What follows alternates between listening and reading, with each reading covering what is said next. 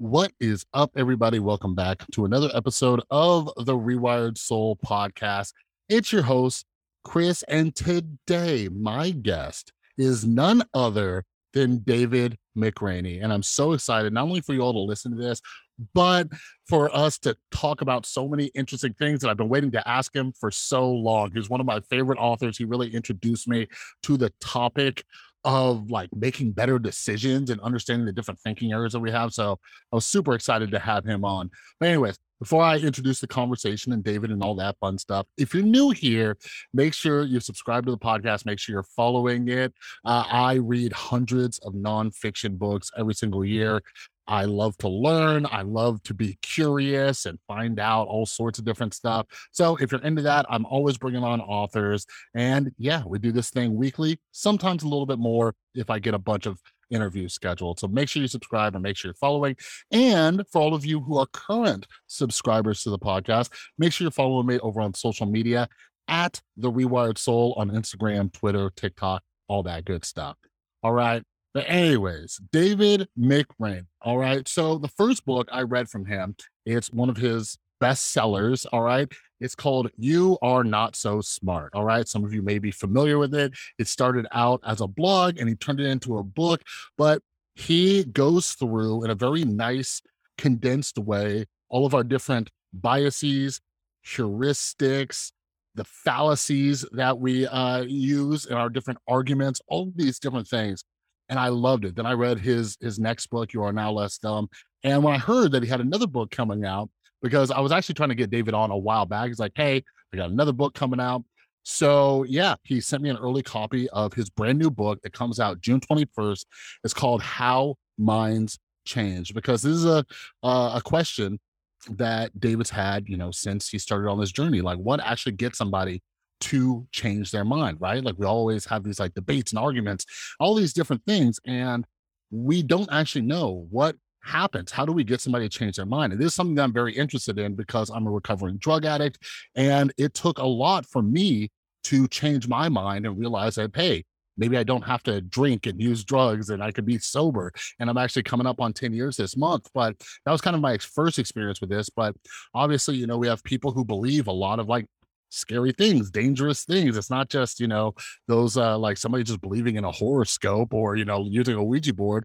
We've seen people believe in conspiracies and it's like taking a toll on families. So this book is just so phenomenal. I'm so grateful that he sent me an early copy. But but yeah, uh I I ask him, you know, about his his interviews, uh the different um, you know, research that he did for this book. There's a lot of really interesting people and interesting stories in this. And yeah, David actually dives into, I don't know if y'all remember, David's going to break it down in this conversation, but but that that that dress, remember that dress that went viral and everybody saw it in different colors and stuff like that. But there's a really interesting lesson from there about how we perceive things. But yeah, David and I talk about so many different things and he's such a cool, compassionate guy who who helps me empathize better when I want to like attack somebody and get into an argument with them because they believe some weird stuff. So anyways, super grateful David uh, took the time to come on. He's a very very busy guy. So yeah, head down in the description. Make sure you're following David over on social media and check out his podcast. I've linked those down below. But most importantly, grab a copy of his brand new book, How Minds Change. If you're listening to it, the, uh, this episode, the day it comes out, make sure you pre order it. It comes out June 21st. All right. That's linked down in the description below. Anyways, without further ado, here's my conversation with David McRaney about his new book, How Minds Change.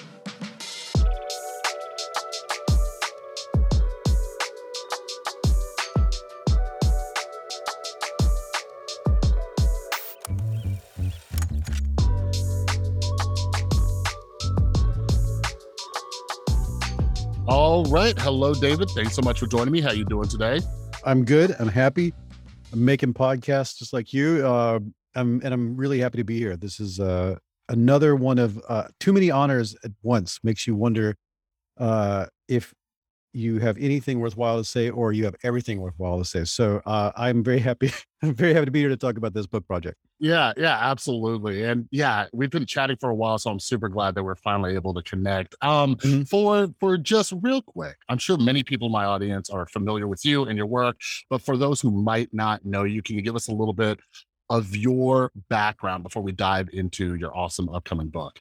Sure, sure. Uh, I have been a science journalist for a while now, but uh, I started out doing all sorts of other stuff like anybody else. I, um, but when I went to school for psychology, I switched over to journalism somewhere in there and uh, was working in um, TV media, doing all sorts of stuff, and started a blog back then called "You Are Not So Smart." And that blog is a celebration of self delusion it's all it really started with the introspection illusion as sort of its fundamental like viewpoint uh, that that it's not so much that we're biased and we uh, come up with all these false narratives and all these things.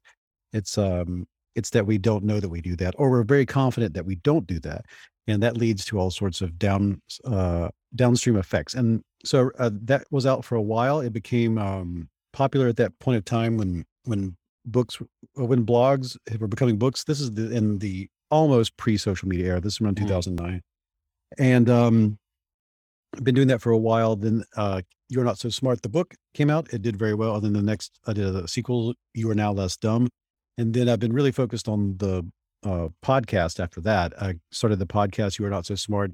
We're up to about 233 episodes by the time mm. of this recording, and it continues to explore the human condition through mostly psychology, but also any of the other ologies, uh, and some stuff that's not ologies, uh, that are that to try to explore how we tend to delude ourselves. And the uh, this project uh, that we're talking about has been happening while I've been doing that for about five and a half years. Uh, so that's the that's the short version of what I do and who I am. Yeah, yeah. And those who haven't checked it out, uh, love your podcast. They need to check it out because uh yeah, you uh you introduced me with one of your guests uh uh to this book on being certain. Oh yeah, love, Robert Burton. I, yeah, I love that book so much. I was like, this is amazing because like you, I'm I'm really fascinated with just like self-deception and all these other things, right? And and yeah, so like with with this book, it's a little bit different than mm-hmm. the past ones, right? Because those it's like really quick, like bite size, like, hey, mm-hmm. here's here's what's wrong with our thinking, here's how to fix it, here's some examples. But this, this is more of a you know traditional book where you like cover mm-hmm. these different topics and stories and everything like that. So what it's very what, on the ground. Yeah, yeah. Yeah. Yeah. What made you want to write this one? What kind of inspired it? Well, I, have always wanted to write in this style. This is the style that I started with when I was mm. print when I was a print journalist, and uh, I always adored and looked up to uh, to the uh, literary journalists, the um, the the people who like the cool, uh, electric Kool Aid acid test, and uh, um, people like John Jeremiah Johnson, the the, the people who uh, who wrote in a literary style, but they the characters are real people they met, and they they I always enjoyed uh, uh, books that explored an idea in sort of the documentary style, where you know some some documentaries and some books the the author or the presenter has uh, they're the expert or, or they present themselves as the expert mm. or they start up the book saying i here's a here's a, a term i came up with and here's a book about this term. Yeah. Um and they just have this voice of authority in the beginning. I legitimately after doing you are not so smart and being in this space for so long had a question burning inside of me that i wanted an answer to and even though i kept inviting guests on the show i just kept feeling like i wasn't getting the answer i wanted and so i wrote a book this book comes from that angle of i start not having the answers and you go with me as i mm-hmm. slowly mm-hmm. figure it all out or get the answers from the experts or get surprised by things and i wanted to write it as an on the ground book so instead of being Wikipedia with jokes, basically, yeah. or or a bunch of uh, I just tell you all these research papers I read, but I translate them into something that's quirky and, and easy to read, and that's fine. I, I, love books like that. I love uh, podcasts like that. I love um, uh, blogs like that, or whatever you would call a blog these days. Um, I just wanted something different. I wanted to actually go to places like Westboro Baptist mm. Church. I wanted to go visit people who had left cults. I wanted to spend time with i wanted to go to where the scientists do their work and talk to them in person that sort of thing um, the the way this book started was I had been I had reached that point in my career where I was getting invited to do lectures, and I Mhm. would in the Q and lectures, since I'd mostly talk about biases, fallacies, and heuristics. Uh, it had at that time uh, that this that this is the inciting moment. I remember that uh, I had somebody in a Q and A ask, "My dad thinks that Barack Obama is a was born in was not born in the United States." And then some other people in the audience were like, "Yeah, well, my dad thinks he's, you know, a, a reptile." You know, the- you know, it's like that kind of stuff. Yeah. And the question just started coming in the audience: How do we change their mind? And I remember, and I'm still very ashamed of this, uh, but it wasn't at the time. I was one of those kinds of uh, of. There were so many books, you know, at that time about flawed and irrational human reasoning. I Mhm. just told them you couldn't. I said, "Don't, don't even Yeah. try." And uh, it just bothered me. It, uh, for some reason, I remember leaving that lecture. I remember uh, going around about him making episodes and things after that, and thinking, I don't know if I actually believe what I said, and I think maybe I shouldn't have, and I should look into that. I'm not. Uh, and and then at the same time, in the United States, uh, it, what seemed like, if you weren't involved in the activism, it seemed like same-sex marriage norms and uh, public attitude shifted just overnight. It felt like it felt like that. What really it really happened over the course of about 12 years. Mhm. Really happened over the course of like, you know, 100 years, but the pointed activism where you can chart it on a graph and it just goes and the, we went from 68% against to 68% in favor of same-sex marriage uh somewhere around 2012. And when I saw that, I being someone who thinks a lot about psychology, who thinks about what's going on in brains, I just wanted to know like what happened in everybody's brains Yeah. because I had this v- concept, this sort of uh, thought experiment of you could take someone from 10 years ago, uh, you could take someone from right now and put them in a time machine and put them back 10 years ago, and they would argue with themselves about this one particular issue. So something happened in there, Yeah. and I wanted to understand it. And that became this whole thing because I felt like on the other end of it, it would be, no, you really, you can change people's minds. And uh, along the way, I learned so many things. I changed my mind about a lot of things along the way as, as myself, and that's how the book started. That's how it became the whole mission, and that's re- that's how that was the jumping in point of this project. Yeah. Yeah. Uh, your book, it, you, you kind of start out with how you're like, how you were like kind of pessimistic about people being able to change their minds. And that's where I Mhm. was like, yes. And that's one of the things I want to talk with you about because here's, here's my dilemma, David. So Okay. I am a recovering drug addict. All right. Like for Okay. about 10, almost 10 years, just drugs and alcohol, couldn't stop. I was, you know, insanely irrational. Right. But something happened, something switched. I changed my beliefs. Like I changed the belief that drugs and alcohol were the solution to my problems. I changed my beliefs that the world was just out to get me. I changed the beliefs that, uh, you know, I used to believe that I couldn't change all these different things. So my mind changed, right? I Mhm. eventually went to work in drug and alcohol treatment. I saw other people, their minds changed. They went through that same type of deal. So, like, on one hand, I have this like very personal experience of like, you know, this actually saved my life, right? Mm. But then when I look out at the world and I see so much irrationality, when I see people just digging in their heels, Yeah. like I can't help but get pessimistic. So, like on one end, I know it's possible, kind of like what you're talking about. Like, hey, we saw like gay marriage, like that kind of like switch, so it's possible. But on the other hand, we see, you know, I think this last two years has been uh, just really eye opening. How many people died because of what they believed about COVID, the vaccines, and everything like that.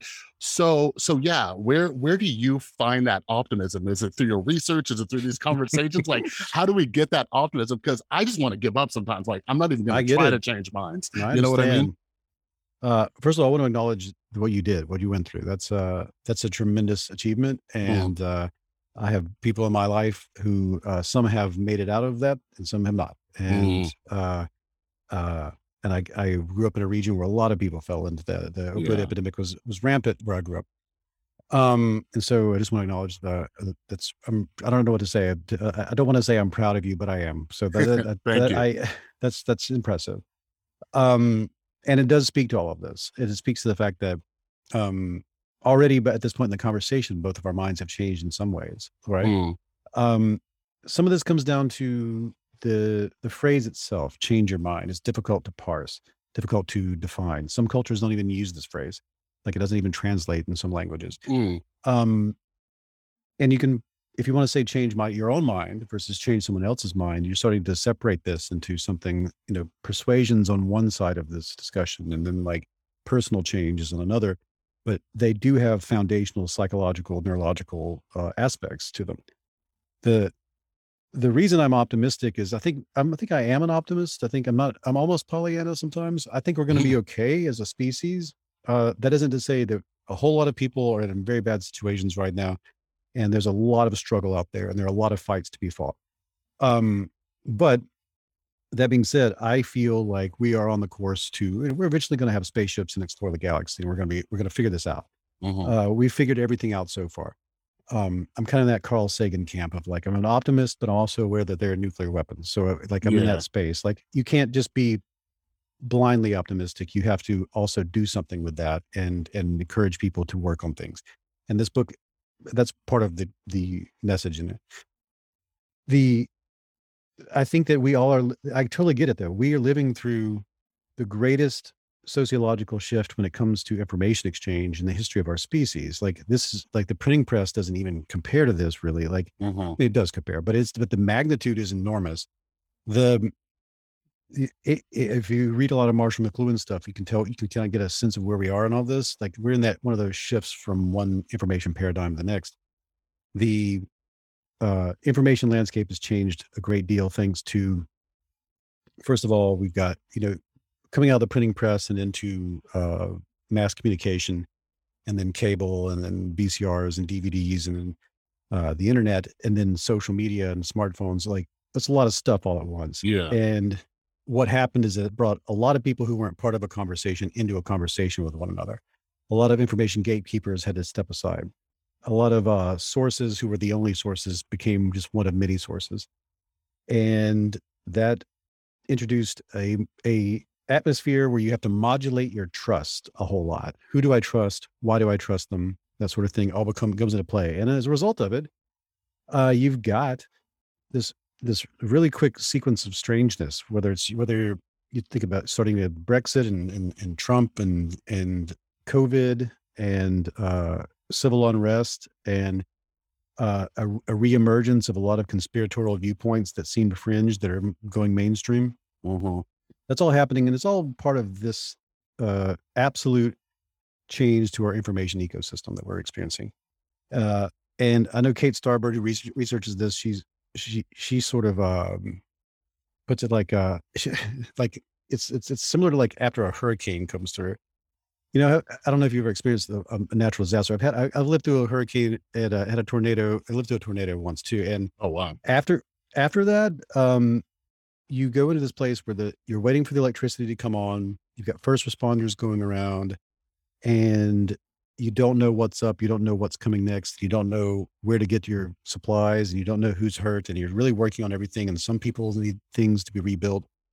And you start, enter, you enter this information ecosystem where rumors become valuable again. And you sort to, you start sorting things by like how likely things are true. Like someone comes to and says, I hear that so and so's got this and you should go here to get that. And you start asking yourself, well, where did you hear that? And yeah and or if that person is like this person is a firefighter they tell you this you are less likely to go where'd you hear that you know you enter into a different place where trust is how you modulate and, and titrate and, and what you're going to believe or not believe and how much confidence you're going to put in things and in a sense like we're in a very high anxiety complex information ecosystem now where because we have access to so many sources and there are so many things that are encouraging us to feel anxious um, we are modulating as if we're in a natural disaster state of mind where we are really worried about trust. Yeah. And trust comes different every different segments of our society have different motivations for trusting different sources in different ways. And and since you can click off of CNN directly to uh, you know, flaming uh eagle uh dot com or whatever it is, uh, or you can, you know, you can click from Facebook to a news source to uh, a YouTube channel, everything just feels very smeared out, and it's up to the individual to to determine what they trust, and that often comes from all sorts of things. So I think if if you're not anxious and weirded out, uh, I don't know if I trust you for the, to be in my zombie apocalypse survival squad. Yeah. So I get it, but I'm very optimistic because I feel like we're in the we're just the in-betweeners. We're people that get to live through that transitional phase of things and it'll sort itself out. We two things have to happen, a million things have to happen, but two big things have to happen. One is we all have to get better at uh, sophistry and rhetoric and critical thinking.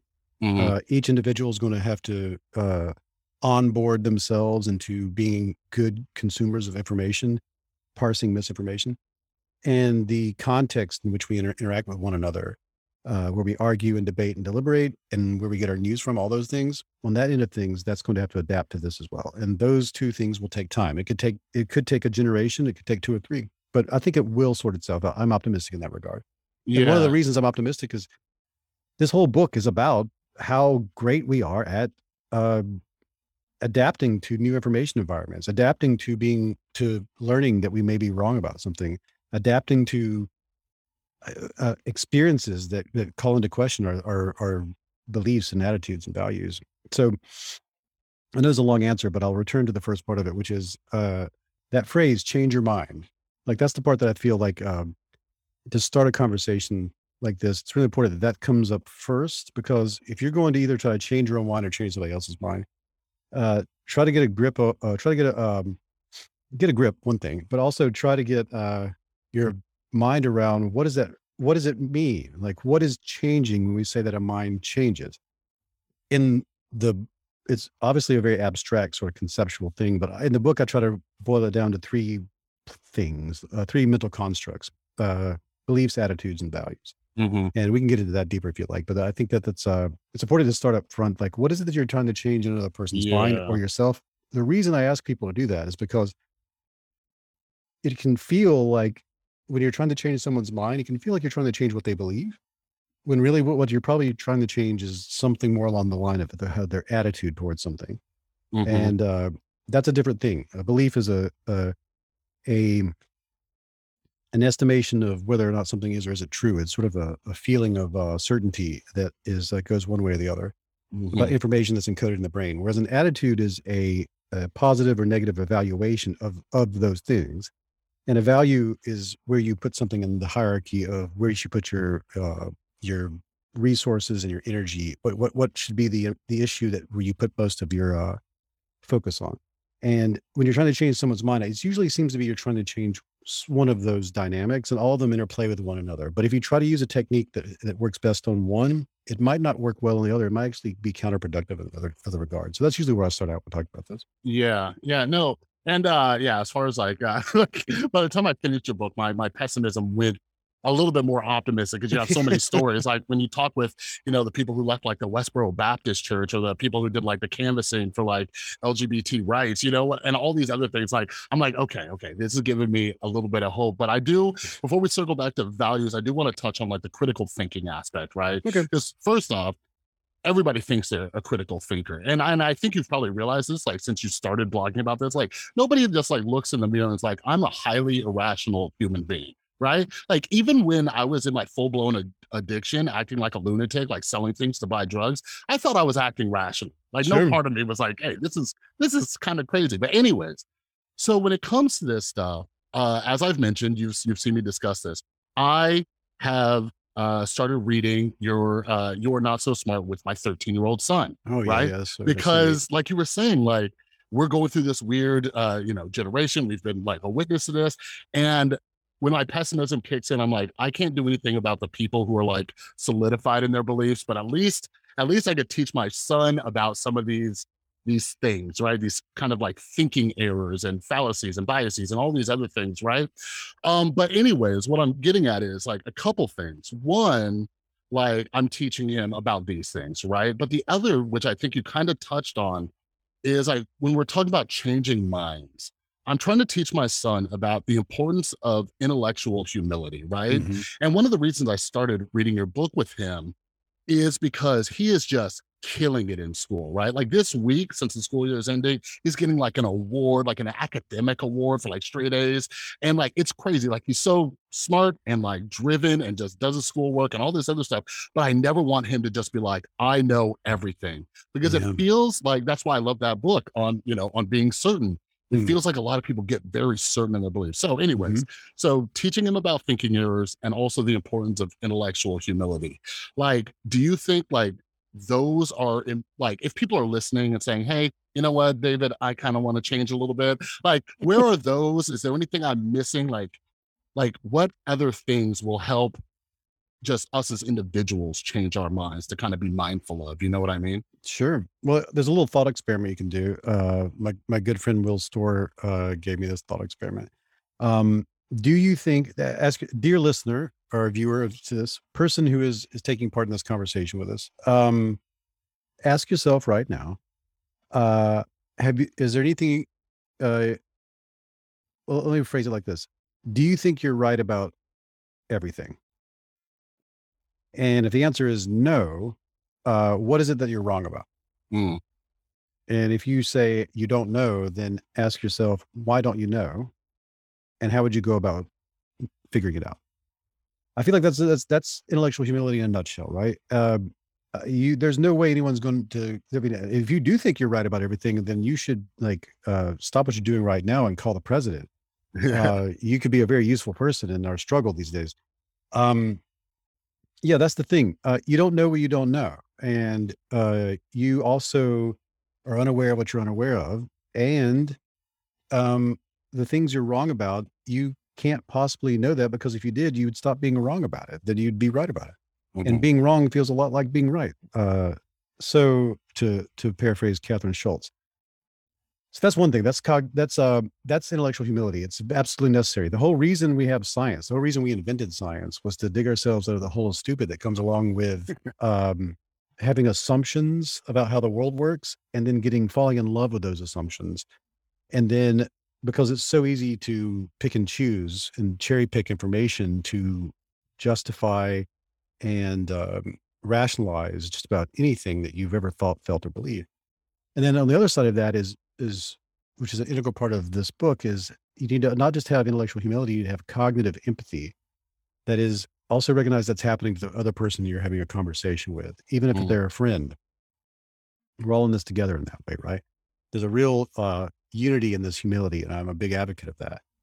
Um, that is for me the best way to get into it uh as far as like um trying to now how do you instill this in people? Like like like, like it, if you are an advocate for this and you're up against somebody who's not doing this i've got all sorts of stuff we can talk about. But as far as like you as an individual uh that's where i would start with. That little thought experiment's really powerful i think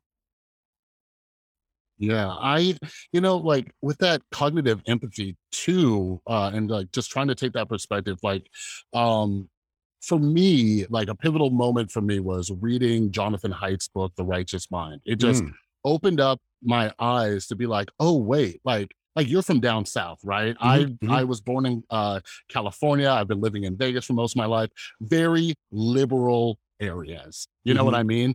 But when I when I read Jonathan Haidt's book and it kind of like set me on this path to like learn more about this, it's like uh, like you were talking about, like one of the things that you know when we're talking about changing minds, it's like values and attitudes, you know. And I think you know when you're talking about certain stories in the book, like like when you're when you're describing the story of these kids who grow up in the Westboro Baptist Church, I think it feels like it's difficult for us to even imagine what that's like. Like if your entire universe, right, is that Mhm. is like these people with these beliefs, the people in your household. Like, if I just take one second and say, who would I be today if that's the household I grew up in? Mhm. Right? Who would I be today if everybody I hung out with believed those things? You Mhm. know, um, and maybe I'm a little bit more empathetic because here in Las Vegas, there are a ton of Mormons, and I grew up around like my best friend is Mormon, very Mormon family. Like he's kind of like ex Mormon. But, anyways, so I kind of saw that. I see what happens when you grow up in that type of household, right? But, but yeah, like, um, how, how, like throughout the book, or has it been like even longer than just researching the book? Like, how has having conversations with people helped you have that kind of cognitive empathy and see, like, oh, maybe this is why you believe what you believe? Because even when we're talking about COVID conspiracy theories, Mhm. there are people who have developed a distrust of the government Yeah. for very rational reasons. And now it seems to have slipped into all these other things, you know, but it Yeah. feels like we're not even having those conversations or trying to take that perspective. So, how has it helped you just having conversations with people? Well, I mean, the uh, by the end of the book, I'm, I I talk about how you need to the if you would take the steps of persuasion that are in that are in the later parts of the book, like I add a step which is like um, ask yourself why you want to change that person's mind. That's a Mm, that's an interesting question to ask yourself before you get into an argument with someone. Um, the answers could go all over the place, but the if you haven't asked that question yourself, I bet you get something strange out of it. yeah. All the persuasion techniques in the book, whether it's self persuasion or it's uh, guided metacognition and all this other stuff we talked about, they all really boil down to that idea of thinking about thinking, and and it's something we don't we rarely do. This this sort of really intense introspection, where um like for for example, like if you have a strong opinion about climate change, um, it may feel like, and most of us feel this way, uh, what, no matter what it is the issue you're talking about, it could be vaccines, it could be uh, um, the moon landing, or whatever it might be. You have a Mhm. strong, you, you have a strong opinion about this. You have a belief about it. It feels a, a lot like you have carefully considered all the evidence, and you have done some sort of like Gandalf thing where you've gone down into the bowels of a castle, into the library, Yeah. and you've read all the tomes and the in the scrolls, and by candlelight you lifted a finger and said, "Aha! Here's how I feel about blah blah blah." Yeah. That's what it feels like, right?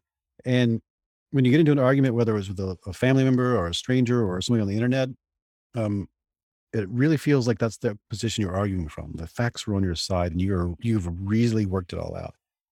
But it, if let's say you're arguing climate change, what's probably going to happen is you're going to start pulling data from sources that you trust, and you're going to start dumping a bunch of links on people, and you might even be so uh, clever that you're doing it in bullet points with hyperlinks, and uh, y- y- it's going to be this sort of battle of facts, uh, these battle Mhm. of things, and it feels like that. It feels like it's a battle of facts. It's a battle of beliefs. It's a battle of- reasonable positions that you have conjured over time. But I would, um, if either one, uh, if yeah, I would imagine most people that, that are hearing this uh, are not climate scientists. Like, uh, you know what I mean? Like, have you gone to Antarctica and done a core sample? Do you have you read all the relevant literature? Do you have a PhD? Mhm. Um, have you almost uh, uh, lost a finger to frostbite as you were writing in your journal about all the research that you had conducted? I doubt this very seriously. So the fact that you might be right on this issue is probably uh, there's a little bit of luck involved in here that you're hanging out with the right crowd, and it's because of who you trust. And what's actually happening in those debates, those arguments, is it's sort of a battle of I trust these sources and you should too and the other part you wish you I, I wish you would trust those sources and but it's never being discussed it just becomes a battle of conclusions Mhm. what's not going what's not happening in this space is a conversation and um let me take a tangent here to explain what i'm talking about the it Let's involves do the it. dress it involves the dress uh I think to me this is the best way to explain this or to, or to, or to, to, put the, to articulate this the way that I think everybody can connect to, so we don't get into a bunch of uh, you know scientific you know terminology that that has to be explained ten Mhm. different ways. Uh, the dress, okay, like there's um, I haven't have met have yet to meet someone who doesn't remember the dress. I'm sure there are some people who haven't, but so for that very small percentage of people, if you don't remember, somewhere around 2015, this picture of a dress hit the internet, and some people when they look at this picture it looks like it's black and blue. And some people, when they look at this picture, it looks like it's white and gold. Uh, and it just looks that way. It just happens. That's just how you experience it. And you can't, you don't choose it. Uh, you, there's no other way do you see it. It just is, that's the way it looks to you. And if you never met another person and you, who, after seeing this and discussed it, you might just go through life assuming that's what the dress, that's what the color of the dress is. But when you meet another person who has seen it uh, and they see a different color, it's, it becomes this real bizarre existential moment. You're like, what, what are you talking about? Like, and a lot of times uh, on the internet, during- in this period of time when it became popular, uh, the reaction was, why are some people stupid? Why are some people crazy? What's wrong with people? Because you can't help but see it the way you see it. So if somebody somebody does see it differently, the the first like sort of the knee jerk reaction to it is like, what's what's going on with you? Um, and when this first came out, it was it was it was a huge moment on the internet. It was, it was, uh, it presaged all of the COVID stuff that was about to happen. It presaged all of the uh, alternative facts, uh, Yeah. weirdness, conspiratorial. The way we argue was sort of like predicted by this thing because that's how people argued about it. Um, and the Washington Post even had this article that said that it was the inter- it was the argument that broke the internet. You know, Uh, we were so naive back then. Uh, what sweet, what sweet summer children we were to think that that was the argument that broke the internet. yeah. And it, but it really did in some ways. Um, Twitter wouldn't load on people's phones because it was the most trending thing that ever happened, and um, it was getting like multiple millions of views an hour on websites like Wired.com and stuff.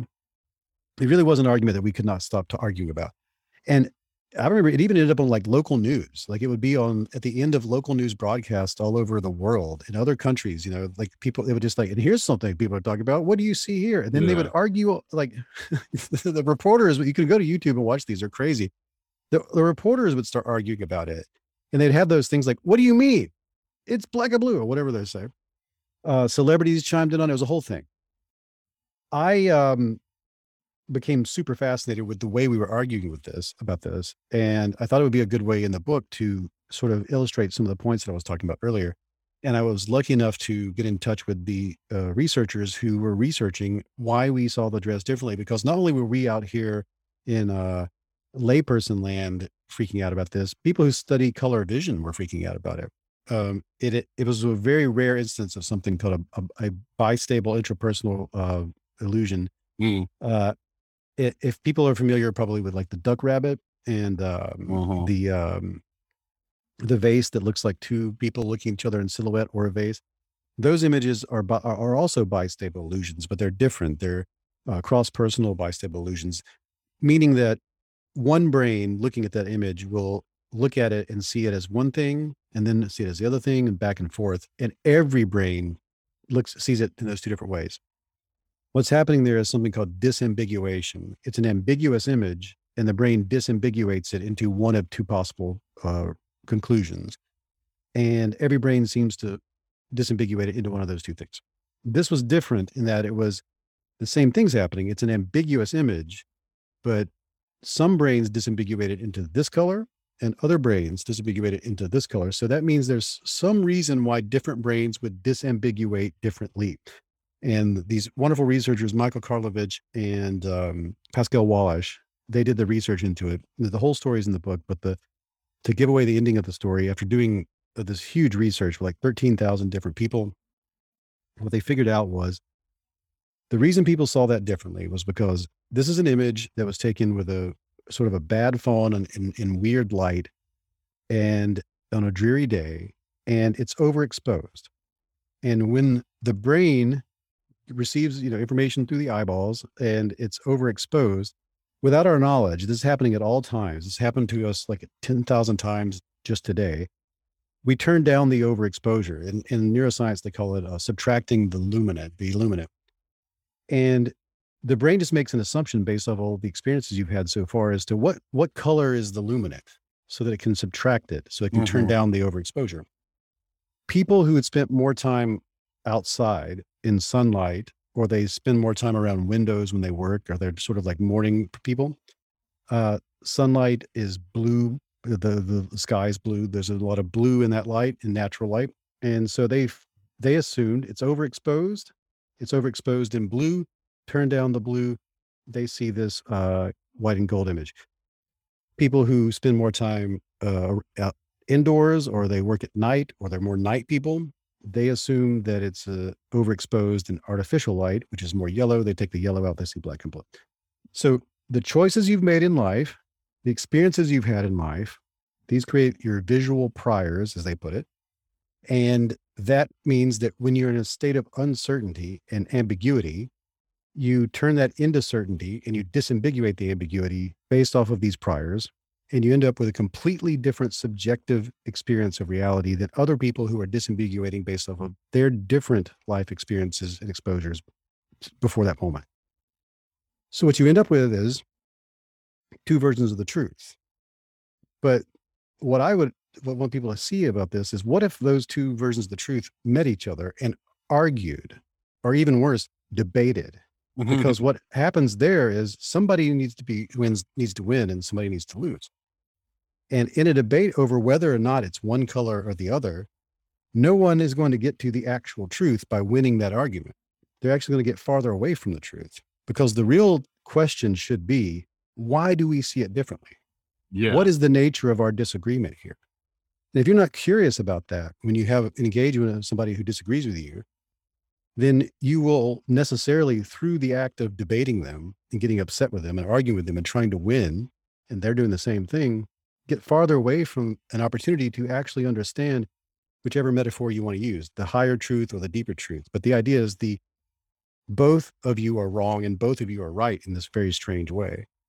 What you're not going to figure out is that it's possible to see it differently because of all this stuff these scientists figured out.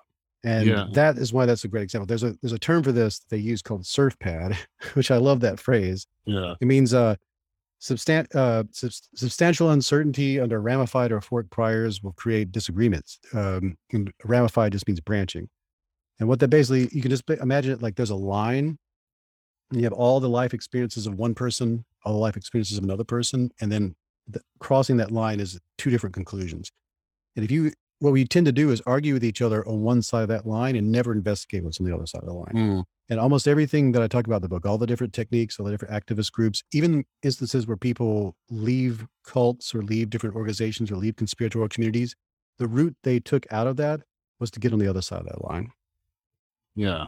Yeah. It's, you know, uh, that was actually one of my favorite chapters in the book. And, and, and here's, here's kind of why, like I've, uh, you know, it's also part of my, you know, sobriety story. I, I found that, you know, there, there's like a lesson from just everything, right? No matter what it Mhm. I always try to pull a so. lesson from it, right? yeah. And like something as silly or quote unquote silly as like this dress debate, like, there's something deeper there, right? Like we are Mhm. having different perceptions of reality. And it, it's funny because early on in, uh, you know, you're not so smart, you talk about uh, our visual blind spot. And I had my son do Mhm. the thumb thing, Oh, I love that. and just like kind of explain to him like our brains do some weird things and our brains fill in gaps our brains uh alter our perception of reality Mhm, and like you know the lesson there is like hey can i just stop for a second and just be like hey why do you believe this why what is happening or is am i seeing something wrong you know Mhm. so I, I i try to teach him and i'm constantly trying to say okay i need to be challenged on this because you know maybe i'm maybe i'm viewing this incorrectly but like you said sometimes you're both right you're both wrong and all this other stuff but you know i i really want to ask you this kind of dips into uh morality and ethics all right Okay. so so uh and this is something I, i'm i'm regularly wondering about and it's it's about i'll put it this way. So you reference like the work of like hugo mercier in your book right? Mm, i love Yeah. his most uh his newer book not born yesterday. I reread it not too long ago. He's incredible. and and i really got into this idea of like trust. Why do we trust who we trust? Why do we believe things right?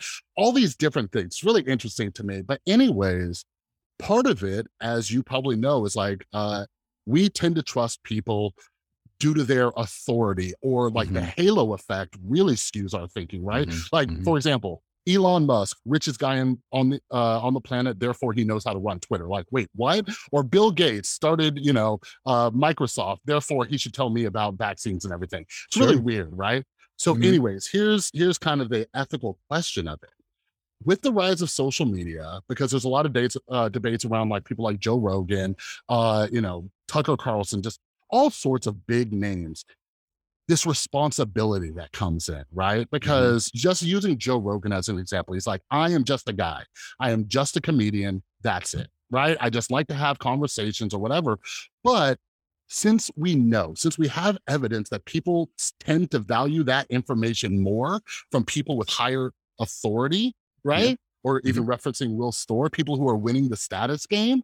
Like, Mhm. do you think that there's a certain point, or even yourself, well known author, is there a certain responsibility to inform yourself more or watch what you say because people are prone to believe more of what you say due to your status and authority? yes. yes.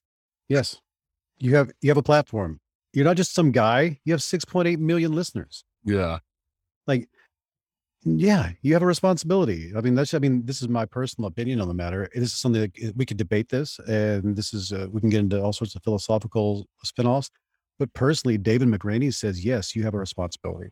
I have a responsibility. Uh, Like uh, the the person with the platform has has responsibility. You you earned it uh, uh, for whatever reason. I mean, here's how here's how most people earn it. Just to, to like draw a nice metaphor. Like like when we, we're trying to modulate our trust, like the way uh, confirmation bias comes up a lot in all this. And Hugo Mhm. Mercier is one of those people that deeply affected me by helping me understand that confirmation bias was a feature, not a bug.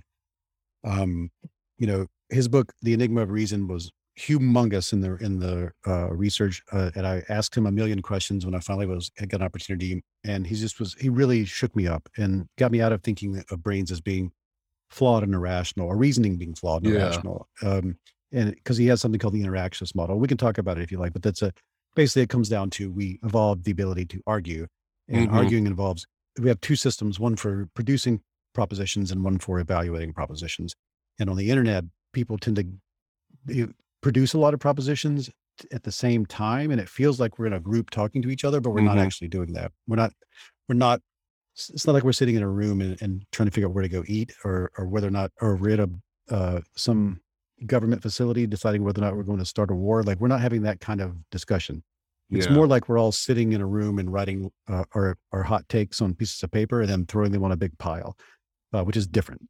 Um, so, what it, this question of responsibility for platforms, one of the things that we do as human beings is, um, you can imagine it like you're camping and uh, you hear a weird sound in the in the woods and you think it could be a bear, and so you have a visceral bodily reaction to this. You're it, it's in the realm of attitudes, it's in the realm of emotions. You have a negative affect go all over you. You feel it in your in your body, you feel it in your blood, and uh, you feel it in your uh, thoughts, feelings, emotions, and your behavior starts to to take uh, root in all of this. And so you have this anxiety. Mhm. And what you want to do is uh, confirm that your anxiety is justified.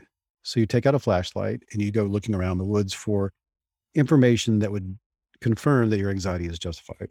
And if it's if there's no bear, uh, you won't find it, and you'll be like, yeah, but your behavior is is driven by this sort of desire to uh, confirm that your anxiety is justified. Um, and you may find a false positive, false negative. Who knows? You might find a bear. If so, that's just something we do. That and and the on the but the thing is on the internet, if you have an anxiety, that Mhm. anxiety can come from all sorts of things. Something could have happened, like 9 11 for a lot of people, created a new anxiety.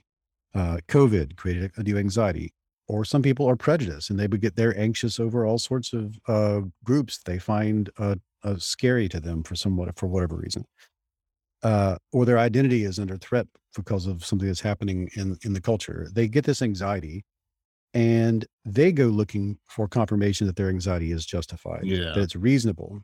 And when you go on the internet to doing that, one thing happens, which is you will find evidence that your anxiety is justified. There's just Yeah. we just you just got to find it. And then we have a if we were if we were to bring that if we were there were three of us with flashlights doing it, it would be different than it's just us doing it alone. But the other thing we want to do is the thing that is driving that behavior is why would it need to be justified? Because what we're trying to do is prepare for some sort of reputation management scenario Mhm. where we're going to present our argument to other people and demonstrate to them that you have that they should be upset too and possibly debate it. On the internet, what's going to happen is you're going to find other people who share your anxiety, Mhm. Who've done the same search you've done, found the same things, and they're somewhere talking to each other. Yeah. and and you will find your way into that community and now all these other all these motivations that got you into the community take a back seat to the motivation that's to be a good member of a community And Yeah. now all the tribal stuff comes in and you will be deeply motivated to just be a good member of the group that you found that shares your anxieties because what comes with sharing anxieties is also using each other as as uh, cues and tools for determining who to trust and who not to trust and that's just something that people do. And if you decide to make a career of talking into a microphone about whatever it is, oftentimes sharing with other people what your anxieties are and sources that you trust, and people glom onto that and become members of a community that you have created without really intending to create, now you are now you have a certain responsibility. It's it's it's it's you know it, you're in a burning building. you didn't ask to be in a burning building with with a with a child crying in the corner, but you now have a responsibility to save the Yeah. child. You, yeah. I mean, there's an old philosophical thing about like if you're holding a a tea a teapot and you don't know that it's worth that it's a priceless. It's the only teapot in existence of a certain kind, and it's priceless. And uh, if you drop that teapot without knowing it, that's one thing. But if you know it, if you know that it's priceless and it's valuable, eh, then you now suddenly ha- or have a new responsibility to, to be careful with it. Mhm. So I don't, I don't th- consider anyone like Joe Rogan or Jordan Peterson or any of these people who who sort of accidentally form these giant groups of people around them. Mm. I don't think they're dumb to the, I don't- don't- they're, they're, you don't have to be a genius to realize that you, what you, what you say and what you contribute to the public discourse, uh, affects things. And, uh, that's a choice. Yeah. So okay, let, let's let's stay on this for a second because I'm a thousand percent with you, right? But yeah, I you know one of my other fascinations is moral philosophy. I love reading about that stuff and just all the different takes. But here's here's what I run into, right? If I'm trying to think of the argument for the other from the other side, from someone who just loves Joe Rogan or even Joe Rogan himself or any of these other uh these public intellectuals, if you will, right? Um, even though Joe Rogan specifically doesn't say he's a public intellectual, but here's my question, right? Is it is it reasonable to be like, okay, someone like Joe Rogan needs to read as many books as I have, study all these things, or he can no longer he is not allowed to talk about this topic. You know what I mean? Because Yeah. Well, I don't feel that way. No. no. So how mean- how where where does that come in? Like how does he get educated to realize that he shouldn't be as certain about something as he believes he is? You yeah. know? It's in his, it's in his thinking style, critical thinking style, his metacognition. That's where, that's where the, the work needs to be at. I have no problem with someone having a platform who isn't an expert. That's me. yeah. like, like, like almost every journalist who's ever done anything worthwhile is someone who is eager to learn more about an issue and has adopted an epistemological sort of approach that is somewhere close to the scientific method where things are, you know, it's a hypothesis and we're going out, we're looking for the null hypothesis, get many different perspectives and all this sort of thing. That's the, that's, it's not, uh, the ignorance doesn't bother me at all. Like we're all, even experts are ignorant on everything except the thing they're an expert on. So Mhm.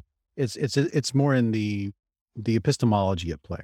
That's that's what I, that's what I- it's the it's how one derives certainty, how one tests their certainty, how one is open to um to testing whether or not the methods they're using to arrive at certainty are good methods. That's the thing that I think is the responsibility that you have to put on like a like a that's the thing that you have to adopt once you have a gigantic platform.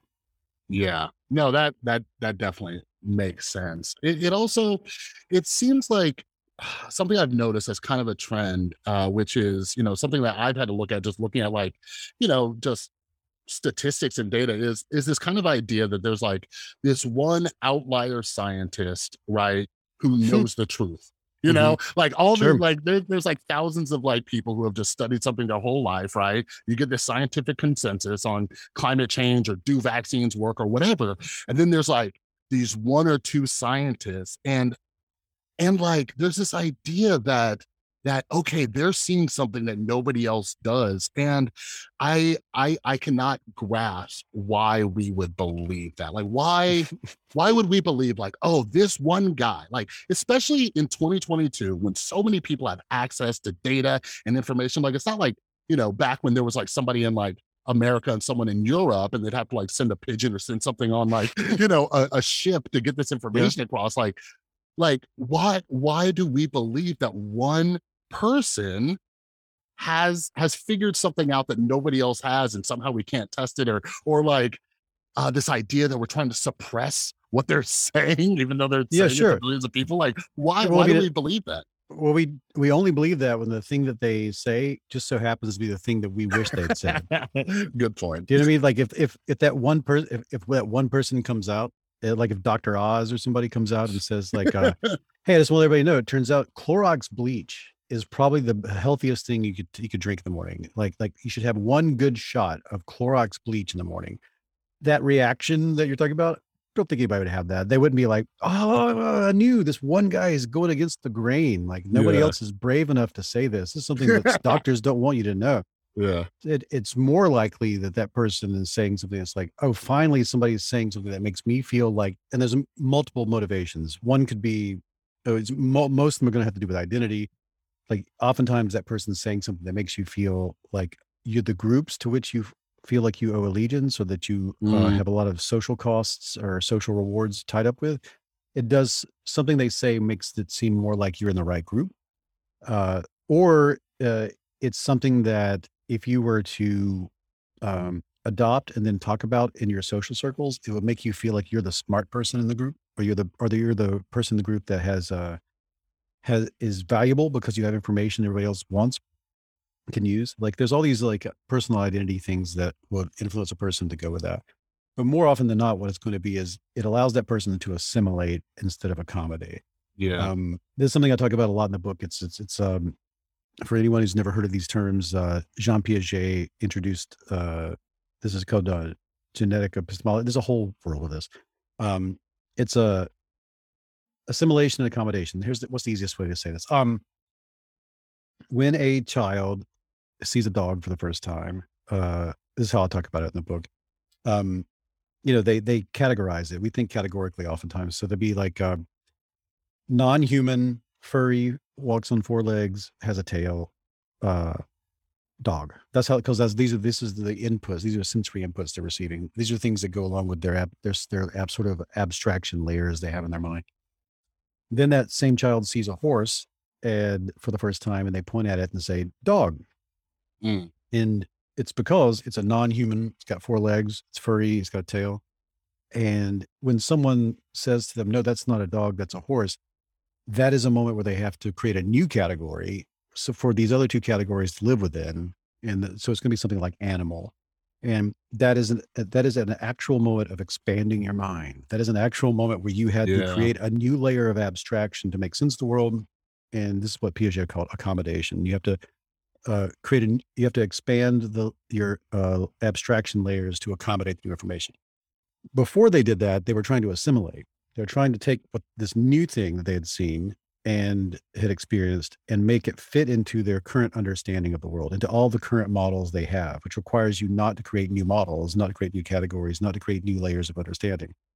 And for the most part, that's less cognitively taxing and literally takes fewer calories and it allows you to uh, to sort of err on the side of caution the brain the brain is always worried about um either being dangerously um uh being dangerously wrong or dangerously ignorant both of those can get you Yeah. right so you want to uh you don't want to be you don't want to change your mind when you shouldn't and you don't want to not change your mind when you should and it's a tightrope thing Yeah. so the safest bet is to assume, well, so far this is working out for me. I would like to assimilate what I'm what I'm experiencing instead of accommodate to understand it in a new way. Yeah. Uh, and because a- an accommodation is really changing your mind, but sometimes we avoid accommodation not just because we're trying to be cognitive misers.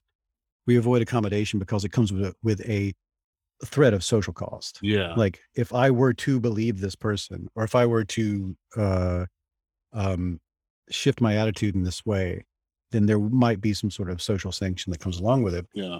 or in the case of this uh, one scientist who seems to be going against the grain choosing to believe that person or adopting what they say also will give will give you social rewards or somehow in some way avoid social costs so there are many motivations behind why that might take Yeah. place but you'll notice that for the most part people don't do that with people who say things that will radically make it difficult for them to live their lives Yeah. or would really threaten what they already believe about the world in a way that would cause them uh, to have to sit down and think really hard or read some more books about things. Yeah. Yeah. I, uh, you know, that's something, um, you know, that really helped me understand all this was just, uh, just the social cost of it, right? I was I was reading a book. I can't remember. It was it the the bias that divides us. It was something about political polarization. But anyways, it Mm. brought up the just what what we were kind of talking about. Like when we're saying people are irrational, right? Like, is it irrational if you're agreeing with your group, right? Like if you look at that Yeah. from like an evolutionary like psychology standpoint, Mhm. like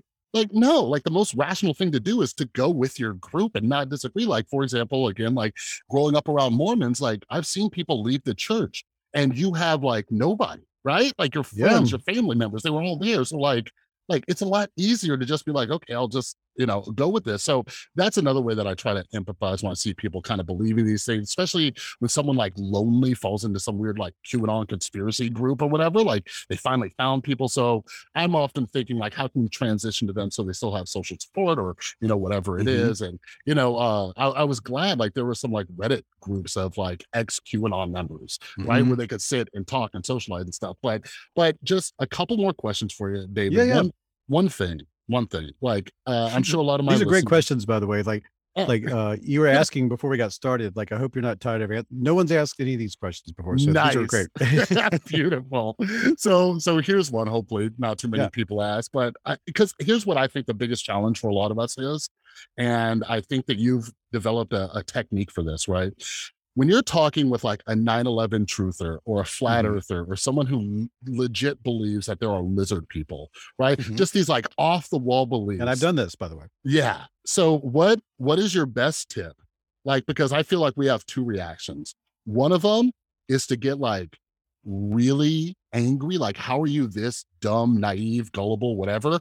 And the other one is just like start laughing like this is the craziest thing I've ever heard. Like how do how how do we stop ourselves from having those reactions and having a conversation to try to understand why they believe Mm. that thing? Like I'm not talking about like uh, something like, oh, do vaccines actually work? Or do you know, like I'm talking like way, Yeah. way out there. How do you Well, the good news is, um, technique's the same no matter what. Um, Ah, in the book, uh, I, I one of the best things I got out of all this was, and this was not planned or expected. It was a huge surprise in the writing of all this. Um, I was able to meet all these different groups who uh, wanted to develop a really to, to solve the to answer the question you just asked, basically. Um, deep canvassers uh, were working on LGBT issues mhm. um, going door to door, knocking on doors for people who deeply did not uh, agree with them on those issues. Uh, street epistemology groups were doing it with more fact based things. So this would be more in the domain of what you're talking about. Um, uh, people with in smart politics were working more on um, polarized issues with their straight up political issues, more more tribal signaling issues. Um, and then uh, there's a dozen more. There's a therapeutic models like motivational interviewing, which is Mhm. um, you were talking about addiction earlier. yeah, Um, yeah, I love that it- technique. it's it's the most effective technique when it comes to uh, helping someone who's trying to get out of uh, um, uh, alcoholism, addiction, and so on, and which is sort of a behavior change technique. And then there's uh, um, my good friend Misha Glouberman, who does conflict resolution and negotiation. So that's something more along what you would get in a sort of a, um, at a, in a corporate landscape, or even in a uh, even like a hostage negotiation or something Yeah. like that, uh, or dealing with a suspect if you're like in the FBI or something. So all of these groups, when I met them and when I was looking through their like literature and asking them what they had done, and mm, almo- every one of these groups has had thousands of conversations, A/B tested, so that they go in the direction of what works and away from what doesn't. yeah, What I was shocked to find was that their steps pretty much overlap. They're almost the same steps in the same order, and you have to change it a little bit if you're dealing with either a fact, if you're dealing with a belief, an attitude, or a value. Mm. To say that you're dealing with something that either is or is not true, dealing with something that is uh, how someone feels about something, positive or negative, or dealing with something that goes somewhere in where they think like the money should go. Should it go to schools or aircraft carriers? Like these are all things that can be shifted in a conversation like this. Um, so what I'm going to tell you will work for any domain. You just have to tweak it a little bit. But if you're talking about a very fact-based issue, like um, let's just say let's talk about the reptilians. Which, uh, by the way, for, as far as conspiracy theories go, this is I love this conspiracy theory. it's one of those when I was sitting down listening to it, I was like, I had that like, mm, it's pretty good. That's pretty good. Like, like if you've never heard of the reptilian thing, here's the short version of it. There's more more time passed between the Stegosaurus and the Tyrannosaurus Rex than the Tyrannosaurus Rex and today. Dinosaurs were on Earth for a long time. Mm. So that means they had a long time to evolve, uh, longer than we've had to evolve since we've been proto humans. So, what if maybe that the asteroid didn't actually come? That's all a cover up by dinosaurs who got so evolved they became sentient. They created a way for us to think that they were gone. They've been hiding in like underground and behind businesses and on the moon and stuff like that. And they've been running things ever since. And they're guiding our evolution like the obelisk in 2001. Hey, that's a great conspiracy theory. So, so let's say you're dealing with someone who has something like that. It could be anything in that domain. Um, the number one thing, first of all, like I said before, ask yourself why you want to change that person's mind. And I think there are all sorts of reasonable reasons you might want to change somebody's mind about that. But first of all, ask yourself that question and really have a definite answer for yourself before you get started. What I want you not to do is say, I'm right and you're wrong, because that's not a good reason to do this. There has to there has to be some value in changing that person's mind. Yeah. The once that's out of the way, the first step in all these techniques is build rapport. Um, if you communicate something, and it, it, be, and this could be totally unintentional on your part, but if you communicate something that can be interpreted by the other person or is interpreted by the other person as, you should be ashamed for thinking that. You yeah. should you you should feel stupid. Like you should feel like there's a chance you would get ostracized if everybody learned what you think about this. Conversation's over. There's yeah. nothing more threatening to a social primate, and we're a social primate. Um, so you want to build rapport with that person. If this is a family member or someone that you've had arguments with in the past, building rapport may be the thing that takes the longest time. You may have to have multiple conversations. You may have to go fishing. You may have to work on a project together. You may have to just hang out. You may have to get into a state where you have eh, you express vulnerability and and and you model vulnerability in a way that allows them to be vulnerable. And that can take time with someone who you have a you've developed a poor relationship with in the past. So you, you that has happened first in therapeutic models, they would say that, that you're trying to move that person from pre-contemplation to contemplation. Yeah. In some of these other models, it just means I'm trying to establish a sense of trust with you. And you can understand this. If you, I bet everyone has a friend who like, you can like go out and watch a movie with them and they can hate the movie and you can love it, but you don't, it doesn't make you hate them or whatever. You, you love disagreeing with them about stuff. Yeah. You can disagree, even poli- politics. You can disagree with somebody because you know, in the end of the day, they've got your back. You trust them. We're really good at that. And That's that's one of the most uh, powerful things we have as human beings. Like we can do there could be three of us on a hill, uh, like in like um, this could be pre-civilization or post-zombie apocalypse. Okay, you're three of us are on a hill. We're looking in three different directions. We need to trust all the people to tell us what they're what they're seeing and not mislead us.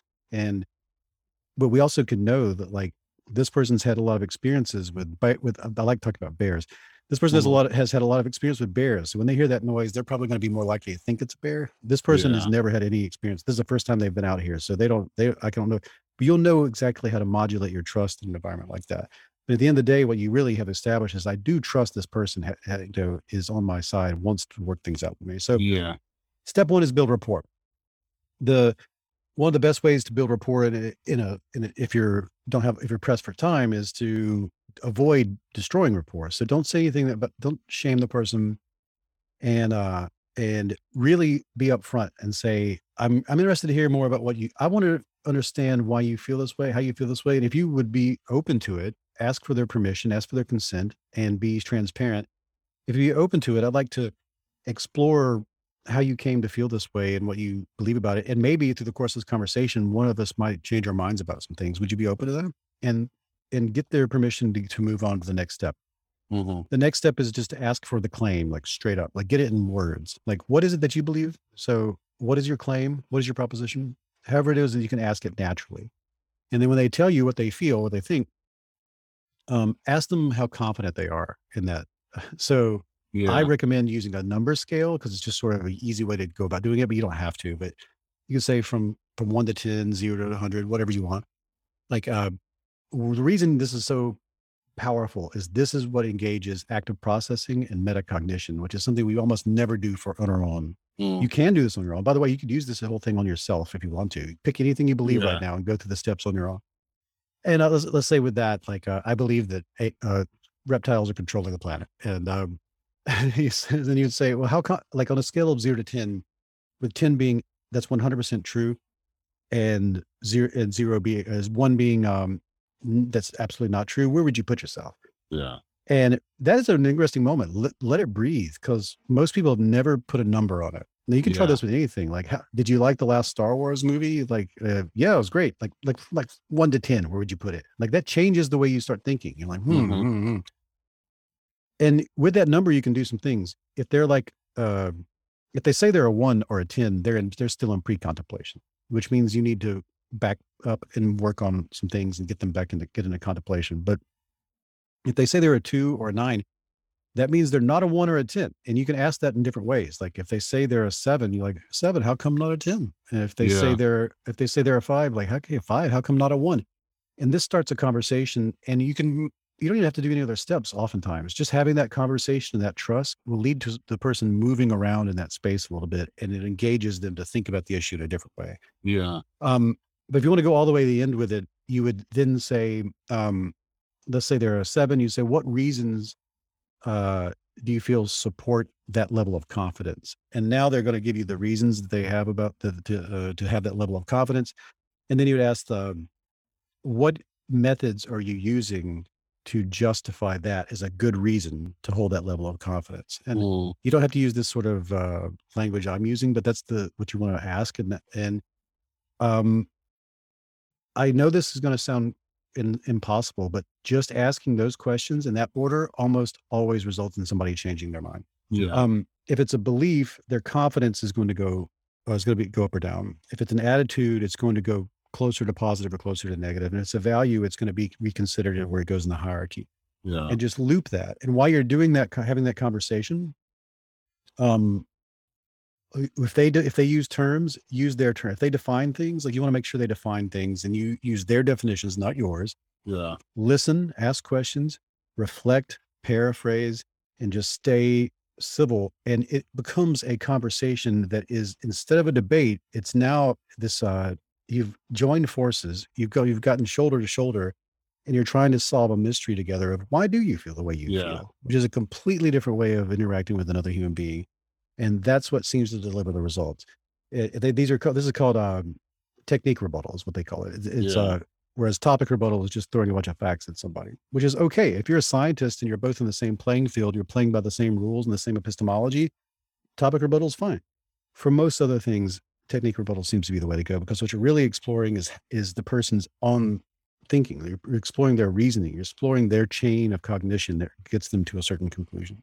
Yeah, yeah, you have an excellent chapter in the book about uh street epistemologists. I started following that YouTube channel. Uh I was first introduced to street epistemology from uh Peter Boghossian. Um yeah, yeah. yeah, I was like, oh man, like I, I kind of started learning about those techniques, and I also, uh, you know, I I can really relate to them because working in addiction treatment, like you were saying, like motivational interviewing and all these other things, like that's what we do, right? We we challenge our beliefs, we challenge our assumptions, and like, huh, like how how strongly do I feel about this? And just having that little bit of doubt can make you start questioning things and exploring other things. Uh, But I, I often think about it as like just planting this kind of like little seed. Like if I can get someone to just like question themselves just a little bit, my job is done. But but this last question for you, all right, it's like two questions, but it might be the same answer. Okay.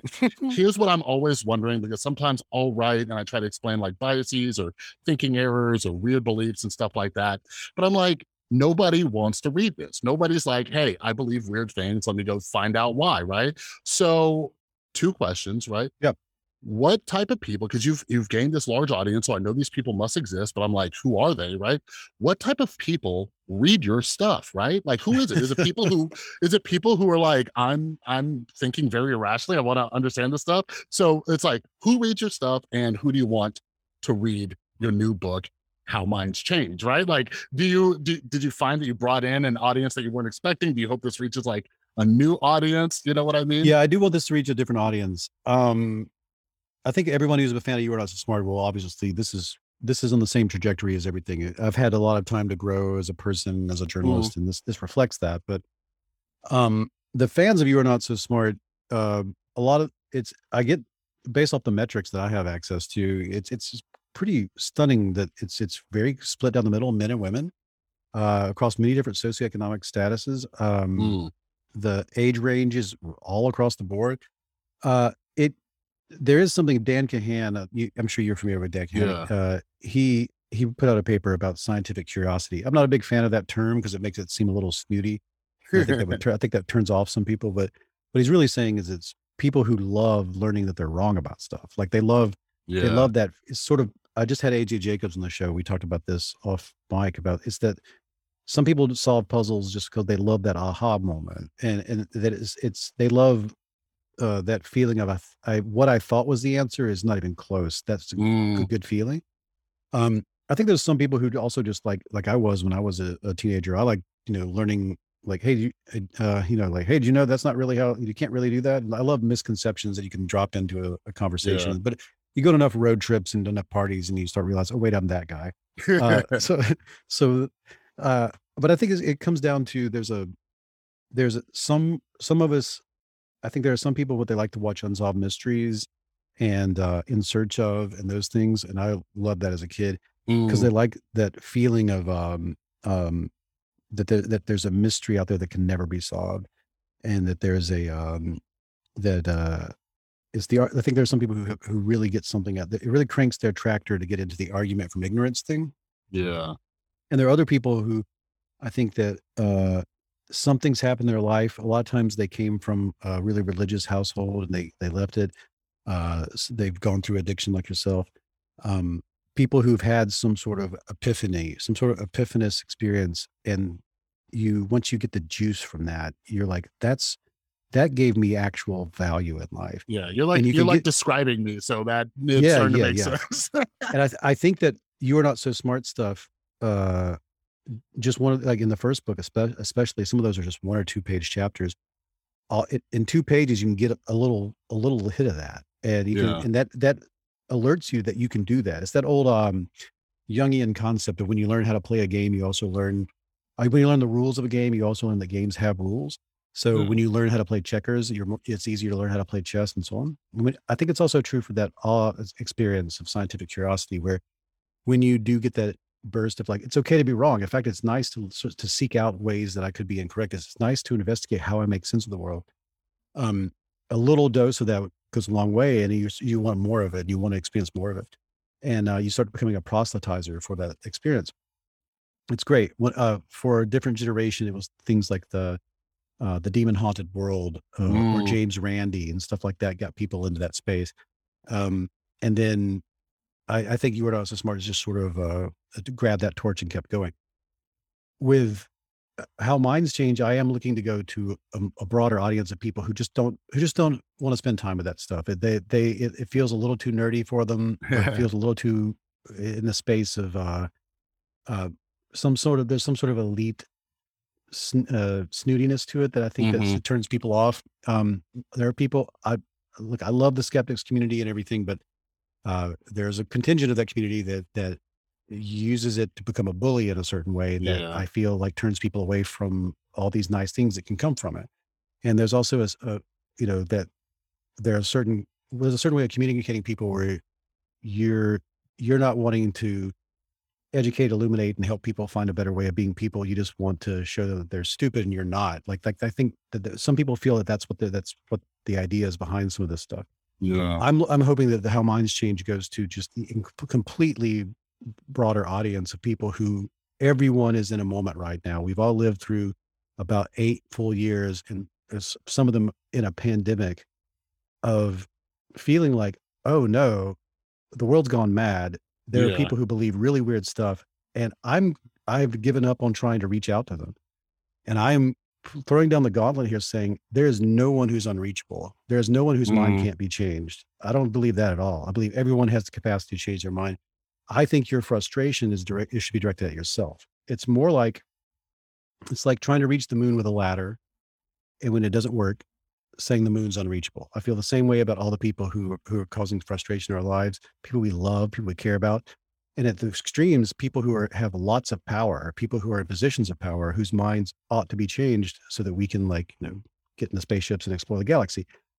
Everyone's reachable. It's possible. You just have to have a. Uh, and when I started this book, I I uh, I kind of I was really hesitant to get into the persuasion stuff because I didn't want it to be a, a how to win friends and influence people kind yeah, of thing yeah. but I wanted it just to be an exploration of the science behind how does a mind change and what's going on in here when that happens.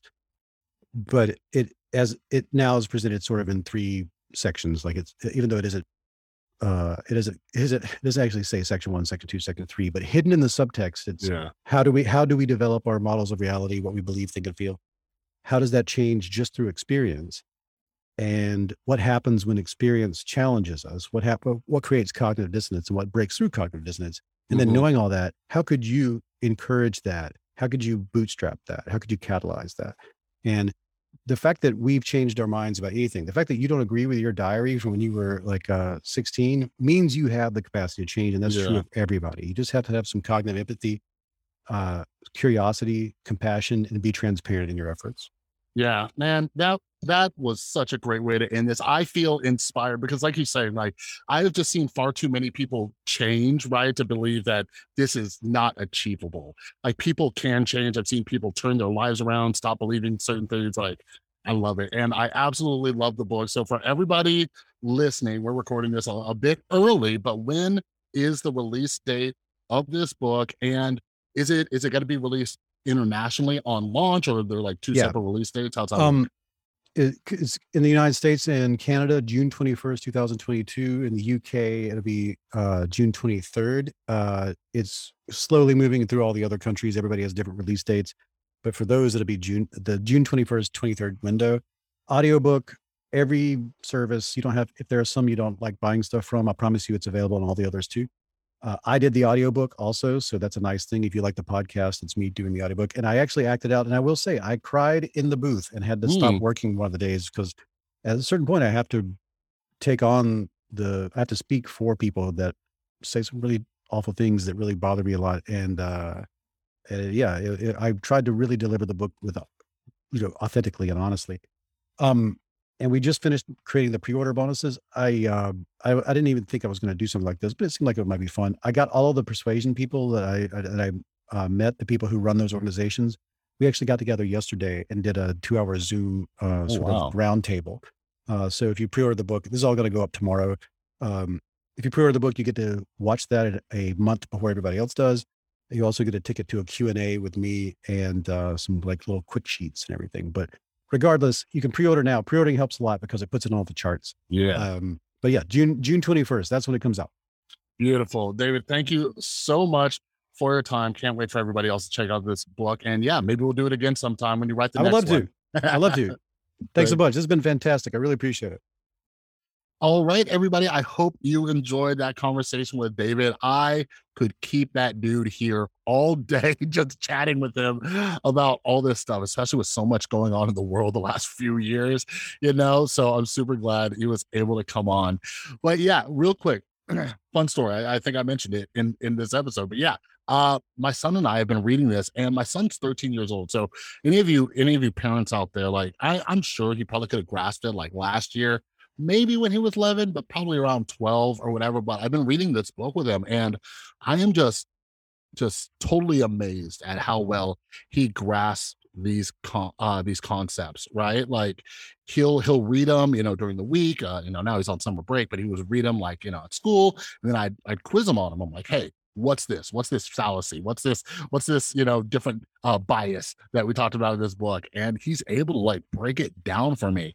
So yeah so i i'm i'm really like a huge advocate that we as parents we need to teach our kids to be better thinkers. Like i get very like pessimistic about you know uh, all of us adults like how much can we really change? So i'm like well at least you know we can help mold the minds of the young people and help them be better critical thinkers and all that. So if you're a parent just letting you know david's books work with kids all right? But anyways make sure you head down in the description make sure you uh, follow david check out his podcast he has a lot of great great guests on there like i said he uh his episode um like uh on that book uh, on being certain like wow introduced me to this book loved it one of my new favorites so check out his podcast but most importantly grab a copy of his brand new book how minds change if if it hasn't come out yet because it comes out on june 21st make sure you pre-order it. You know what? My birthday is june 23rd so for my birthday present i want you to pre-order his book All right. But anyways,